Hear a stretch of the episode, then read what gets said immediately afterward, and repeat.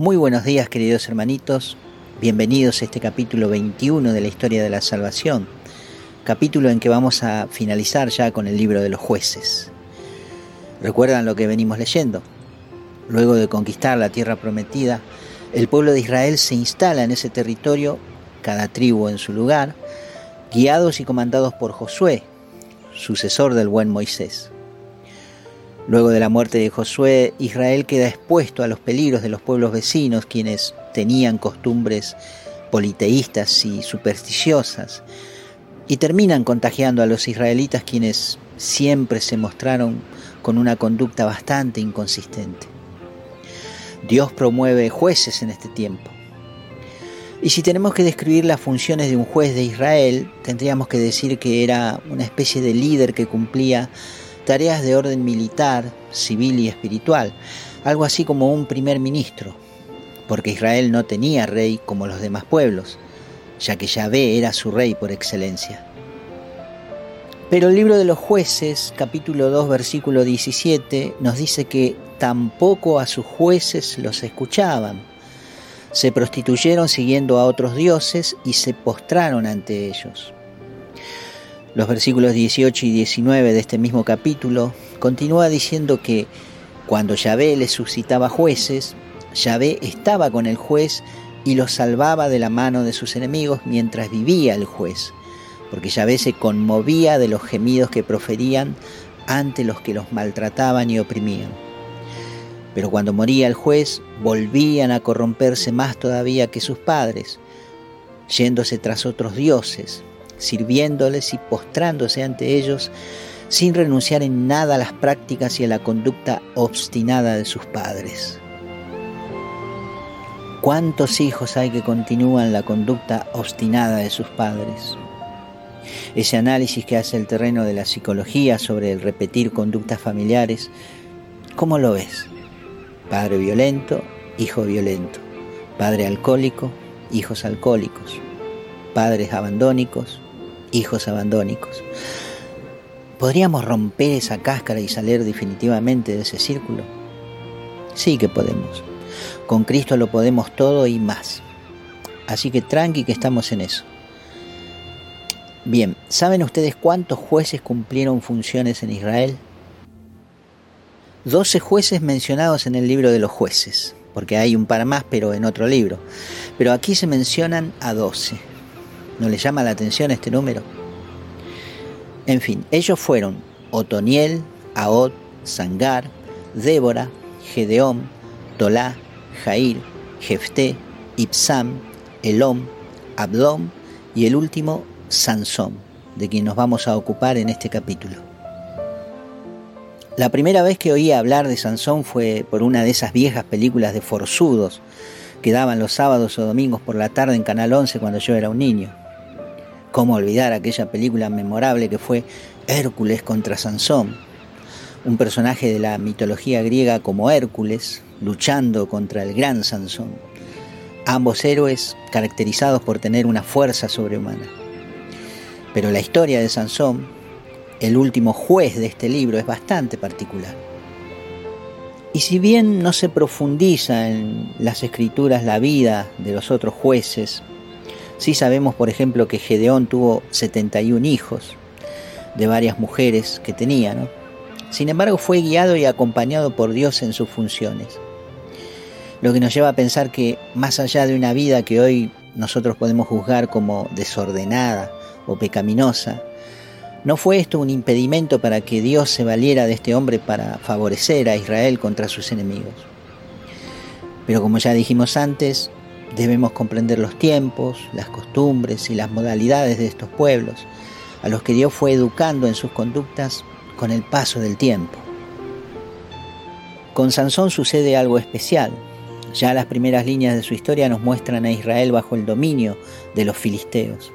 Esto duró 40 años, hasta que Dios interviene con la llegada de Sansón. Al principio del capítulo 13 del libro de los jueces se nos menciona a un hombre de la tribu de Dan llamado Manoaj, el cual tenía una mujer que era estéril. ¿Les recuerda algo esto? Bueno, a esta mujer se le aparece el ángel de Yahvé y le anuncia que aún siendo ella estéril, va a dar a luz un hijo. ¿Y esto también les recuerda algo? Bueno, el detalle es que las palabras del ángel de Yahvé incluyen una recomendación a la madre que es el centro de este anuncio. Versículos 4 y 5. En adelante, guárdate de beber vino ni bebida fermentada, y no comas nada impuro, porque vas a concebir y a dar a luz un hijo. No pasará la navaja por su cabeza, porque el niño será nazareo de Dios desde el seno de su madre. Bueno, acá nos encontramos con algo muy interesante, que es la palabra nazareo o nazireo, dirá en alguna otra traducción. Se dice que Sansón era nazareo desde el seno de su madre, o sea que fue consagrado a Yahvé desde antes de nacer. El voto de los nazareos consistía que debían abstenerse de vino u otras bebidas fermentadas o embriagantes. No se cortaban el cabello, no debían acercarse a los muertos o a cadáver alguno, y poseían una fuerza espiritual especial. El ángel dice que él comenzará a salvar a Israel de la mano de los filisteos. Así el niño nace y se llamó Sansón, que significa semejante al sol o hijo del pavor. En el capítulo 14 vemos a Sansón adulto cometiendo su primera falta, mirar a una mujer de entre los filisteos. Los judíos no solían buscar esposa de entre los pueblos paganos, ya que era mandato de Yahvé no mezclarse con hombres y mujeres de esos pueblos. Pero es mediante esto que Sansón se mezcla entre los filisteos y comienza a caminar entre ellos. En lo que sigue se nos cuenta que Sansón baja a Timná y en el camino se le viene encima un león al cual destroza con sus manos nada más. Pero no menciona el hecho a nadie, ni siquiera a su padre ni a su madre. Pasado un tiempo, Sansón vuelve a ese lugar y ve que en el cadáver del león que mató había un enjambre de abejas y se acerca a comer de la miel de las abejas.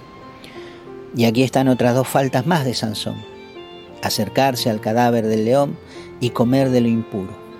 Del propio cadáver del animal comió la miel. Más tarde sucede que en una fiesta Sansón propone una adivinanza a los presentes. El premio eran 30 túnicas y 30 mudas de ropa. Los filisteos aciertan en la respuesta de la adivinanza porque la mujer de Sansón se las da.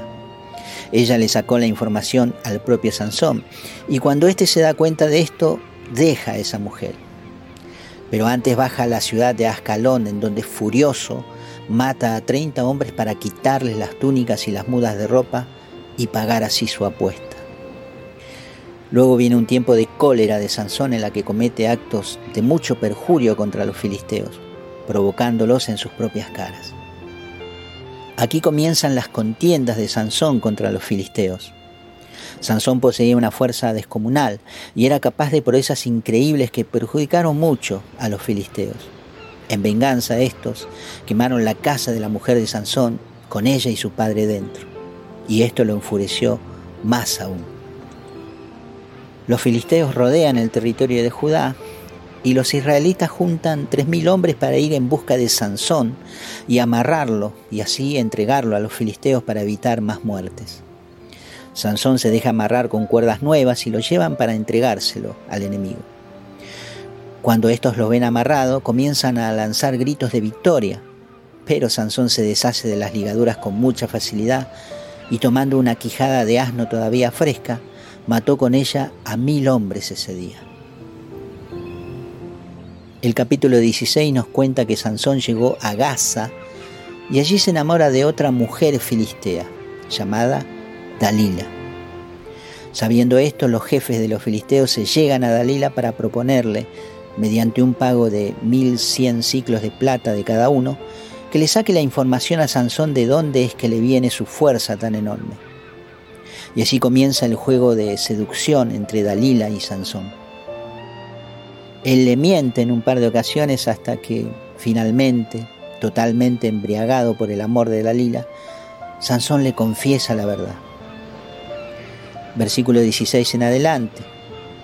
Como todos los días le asediaba con sus palabras y le importunaba, aburrido de la vida, Sansón le abrió todo su corazón a Dalila y le dijo, la navaja no ha pasado jamás por mi cabeza, porque soy nazareo de Dios desde el vientre de mi madre. Si me rasuraran, mi fuerza se retiraría de mí, me debilitaría y sería como un hombre cualquiera. Versículo 19. Ella hizo dormir a Sansón sobre sus rodillas y llamó a un hombre que le cortó las siete trenzas de su cabeza. Entonces ella comenzó a humillarlo y se retiró de él su vigor. Y he aquí el versículo más triste de toda esta historia, el versículo 20. Ella gritó, los filisteos contra ti, Sansón. Él se despertó de su sueño y se dijo, saldré de esta como las otras veces. No sabía que Yahvé se había apartado de él. Fue así como Sansón fue atrapado, porque su fuerza se había ido. Enamorado totalmente cayó bajo la seducción malvada de una mujer que no la amaba y la cual al verlo debilitado comenzó a humillarlo. Pero yo digo que es el versículo más triste de esta historia porque poco a poco Sansón fue cometiendo atropellos contra su voto de Nazareo. Se durmió confiado y no se dio cuenta de que Yahvé se había apartado de él. No se dio cuenta, se amparó en su propia fuerza al decir, saldré de esta como otras veces. Pero su fuerza, la cual venía de Yahvé, se había retirado. Sansón fue atrapado por los filisteos quienes le sacan los ojos, lo amarran con doble cadena y lo ponen a trabajar empujando una muela de molino en la cárcel. Los filisteos ofrecieron un gran sacrificio a su dios Dagón y trajeron a Sansón para humillarlo públicamente, para que los divirtiera. Así es que a nuestro héroe, juez de Israel, prisionero, ciego y humillado, lo colocan entre dos columnas, las dos columnas que sostienen toda la construcción de la casa. El versículo 26 en adelante nos dice, Sansón dijo entonces al muchacho que lo llevaba de la mano, ponme donde pueda tocar las columnas en las que descansa la casa, para que me apoye en ellas. La casa estaba llena de hombres y mujeres, Estaban dentro todos los tiranos de los filisteos, y en el terrado unos tres mil hombres y mujeres contemplando los juegos de Sansón. Sansón invocó a Yahvé y exclamó, Señor Yahvé, dígnate acordarte de mí. Hazme fuerte nada más que esta vez, oh Dios, para que de un golpe me vengue de los filisteos por mis dos ojos. Y Sansón palpó las dos columnas centrales sobre las que descansaba la casa, se apoyó contra ellas en una con su brazo derecho, en la otra con el izquierdo, y gritó fuerte, Muera yo con los filisteos. Apretó con todas sus fuerzas y la casa se derrumbó sobre los tiranos y sobre toda la gente allí reunida. Los muertos que mató al morir Sansón fueron más que los que había matado en vida.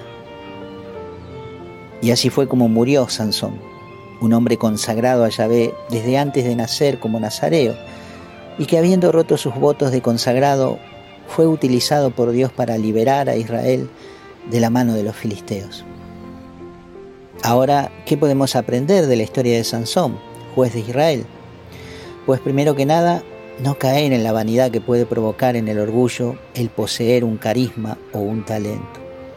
Sansón se confió en su propia fuerza para tratar con sus problemas y cometió abusos. Si bien Dios da carismas a cada uno, como dice San Pablo, estos son para el bien común y no porque los hayamos merecido o seamos especiales. Justamente porque no lo somos es que Dios nos lo da. Sansón no santificó su voto de Nazareo. No se abstuvo de beber, ni de tocar o comer lo impuro, ni de cuidar su propio cuerpo, de modo que lentamente fue cayendo en la trampa del pecado a tal punto que no se había dado cuenta que el Espíritu de Dios ya no estaba con él. Hasta en su final ora a Dios para que le devuelva la fuerza y poder vengarse por sus ojos. Ya casi ni le importaba su pueblo dominado y humillado por los filisteos. Aún así, Dios lo utiliza para romper esa servidumbre. Fue un héroe Sansón y la carta a los hebreos lo menciona en su capítulo 11, versículo 32, como un héroe de la fe, entre tantos hombres y mujeres que pasaron en esta historia. Recuerden que este fue un tiempo muy confuso, en que Israel no tenía rey y cada uno hacía lo que quería.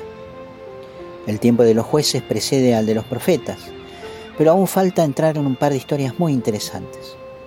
Por ejemplo, la historia de Ruth, la cual veremos en el capítulo siguiente.